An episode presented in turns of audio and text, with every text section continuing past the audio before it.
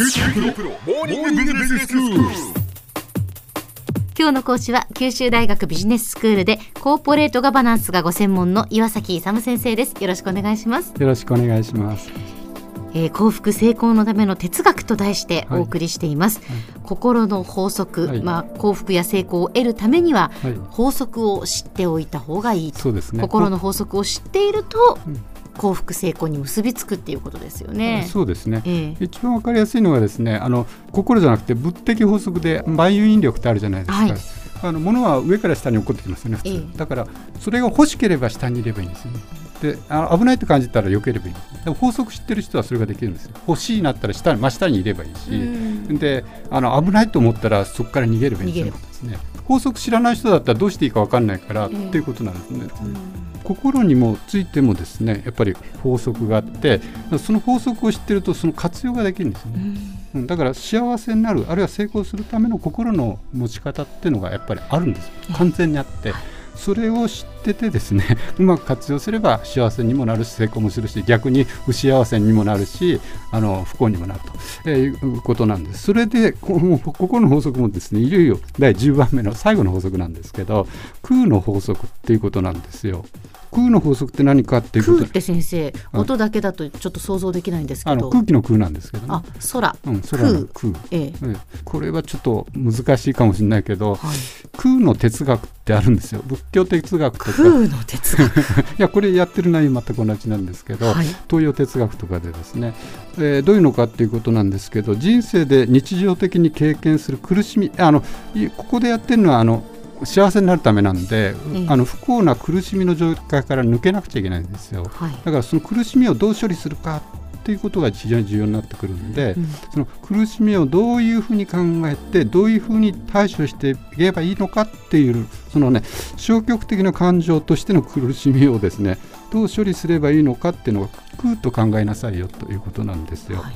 例えばの例なんですけど台風ありますよね、はい、台風っていうのを見てみると縁起の方によって確かに一時的な現象としては現れてるんです。だから台風という現象がですね現れてるってことは確かなんですよ。えーえーはいそれなんですけどそれに実体があるか実証はあるかと言い換えますと永遠に存続する性質があるかどうかっていうことなんですね。うん、そういうことで言うと台風は、うん、現象としては現象としては生まれるけれども永遠にあるわけではないですよね。例えばですね、うん、気温とか水温ですけど特に水温が、今高い状況だからあの成長して大きくなってるわけですけどあの水温がですね低くなれば台風一気になくなります、うん、ということで現象としてはあるんですけどずっと永続するような性質実証とか実態はないと見るのが東洋的なんですよ。で西洋的に見るといろんなあの看板とか木とかが吹き飛ばされて、うん、あるのを見るとあれ実態あるに決まってんじゃん、うん、というふうに思う、だから西洋的にはそう実態があると見るんだけど、東洋的にはそれは永続する性質がないということで実態がないとか事象がない空であると見るんです。空空って分かんない空想ですね。そうってあるじゃないですか。そう。そうってどういうことですか？えー、漢字で書くとどういう字なんですか？えー、そうあ、うんと木に目です。木に目、あ、うん、はいはい。相談の層ってことですか、空想、うん、層が空空空であると。な実体がないということですね。あの実証がないということなんですよ、うん。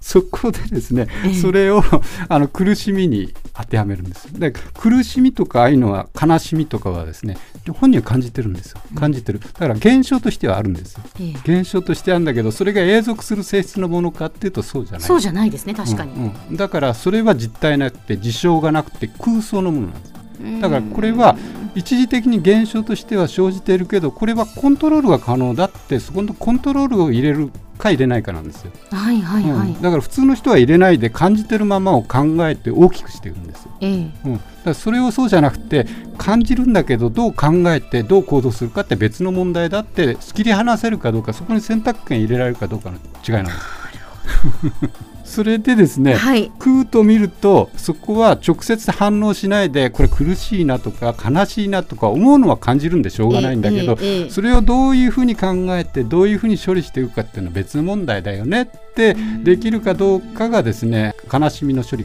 苦をどう処理するか。苦から解放されることが幸せにつながりますね。苦をどう考えるか処理できるかっていうことがですね幸せになるポイントなんですね。で普通の人はあのあれなんですよ。直接反応型だから感じたままそのままですねそれに素直に反応するんですよ、うん、悲しいっていうのをそれを思ってですねそれがあの行動にも出たり言葉にも出たりするんですけどそうじゃなくて感じることは確かなんだけどそれをどう処理するかは自分がコントロールできるんだと。でそこでですねあの空というのは苦しみから抜け出さないといけないんですよね。だからそれって自分がコントロール可能なんでそれを自分で感じるんだけど思わない言葉に出さないいろいろな行動に出さないようにするという考え方なんです。うん、なぜかということは苦しみとかそういうものは空想であると。実体がないんだ実体がないということを知っておくっていうことですね。で実体がないその、まあ、悲しみだとか苦しみだっていうのは実体がないものだっていうのを知っていれば、それに対応する術として、いやそこでだから選択権がある。だからそのまま苦しみとか悲しみっていうのを素直に受け入れちゃうかどうかなんです。そこのとこって選択権が1個あってですね、はい、自由に対応の仕方ができる。そこを考えられるかどうかなんです空の思想はそこはあの選択権があるんだよって考えるんです。であの悲しみとか苦しみっていうのはネガティブの状況なんですよ、うん、ネガティブの状況ハッピーな状況じゃないんでできるだけ短く浅くしておく必要があるんです。だからそういうふうに処理できるし実際できるんですよできるし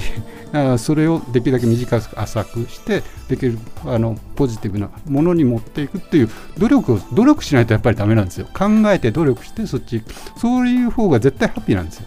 だからいろいろな災害とかありますけれどもそういう時でですねあのいつ立ち直るかっていうところがあるんですけどもそういうのはできるだけ早く立ち直った方がいいので、まあ、そういう時に一つのヒントとして空っていう概念があるんですよね。先生では今日のまとめをお願いします。えっ、と苦しみから解放されるのは空という概念があってその概念を活用することによって苦しみとか悲しみが早く浅く処理できるということを知っているとですね人生よりハッピーになれますよということです。今日の講師は九州大学ビジネススクールでコーポレートガバナンスがご専門の岩崎勇先生でしたどうもありがとうございましたありがとうございました